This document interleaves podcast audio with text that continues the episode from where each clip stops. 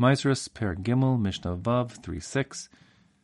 We said in the previous Mishnah that a chatzer, a courtyard that affords security or privacy, um, may now require the taking of tithes as if it were the home proper. This Mishnah considers other structures inside the courtyard and how we treat those. So the first is gagos. Gagos are roofs, meaning you have a chatzer, inside the chatzer you have the home. What's with if one passed through the chatzer intending to bring his fruit onto the roof? Does the roof of one's home, which is of course inside the chatzer, have the requirement now to take tithes or not? So the Mishnah says, Hagagos paturin. No, roofs do not act the same way homes do. Afo pi shehem shel chatzer hachayavis. Even if the area around the roof is the kind of chatzer that would require the taking of tithes, if one is on the roof, he's not in the chatzer. The roof is its own separate domain. It's, it's, this, of course, assumes that the roof um, is four by four amos, so that it's its own separate domain. That being the case, a roof is a roof. It's not a chatzer. It's not a home, and therefore the obligation to tithe doesn't kick in. As an aside, if the roof were less than four by four amos, it would have it not have its own separate risha status, separate domain status, and that being the case, it um, very likely would be subordinate to the home, according to the Rambam, or to the Bartenura, according it would be subordinate to the chatzer, the courtyard, and that being the case, those halachas would kick in as appropriate, depending on the status of the chatzer. Okay. Now, other structures that could be in and around a chatzer include the beis sha'ar, a beis sha'ar, which means the gatehouse.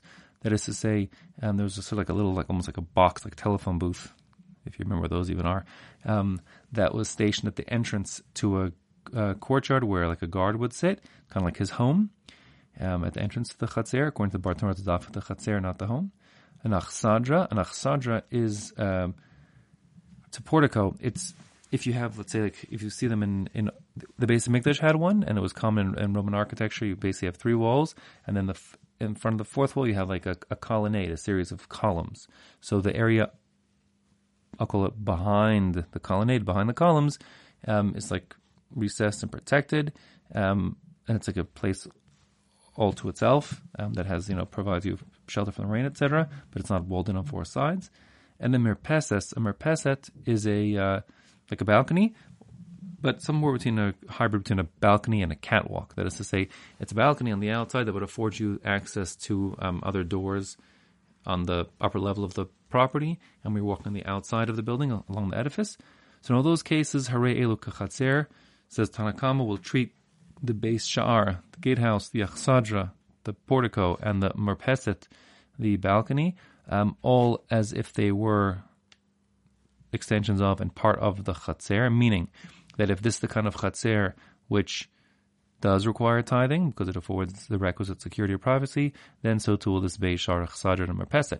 And if not, um, meaning it's, this chatzer is not that kind of um, chatzer that requires the taking of tithes, so then neither will the beis sha'ar, chsadra, or merpeset. Um, im chayav is chayav, and im patur paturim, as the Mishnah says, if it's the kind of courtyard that requires, then they require, and if not, uh, then they are all exempt.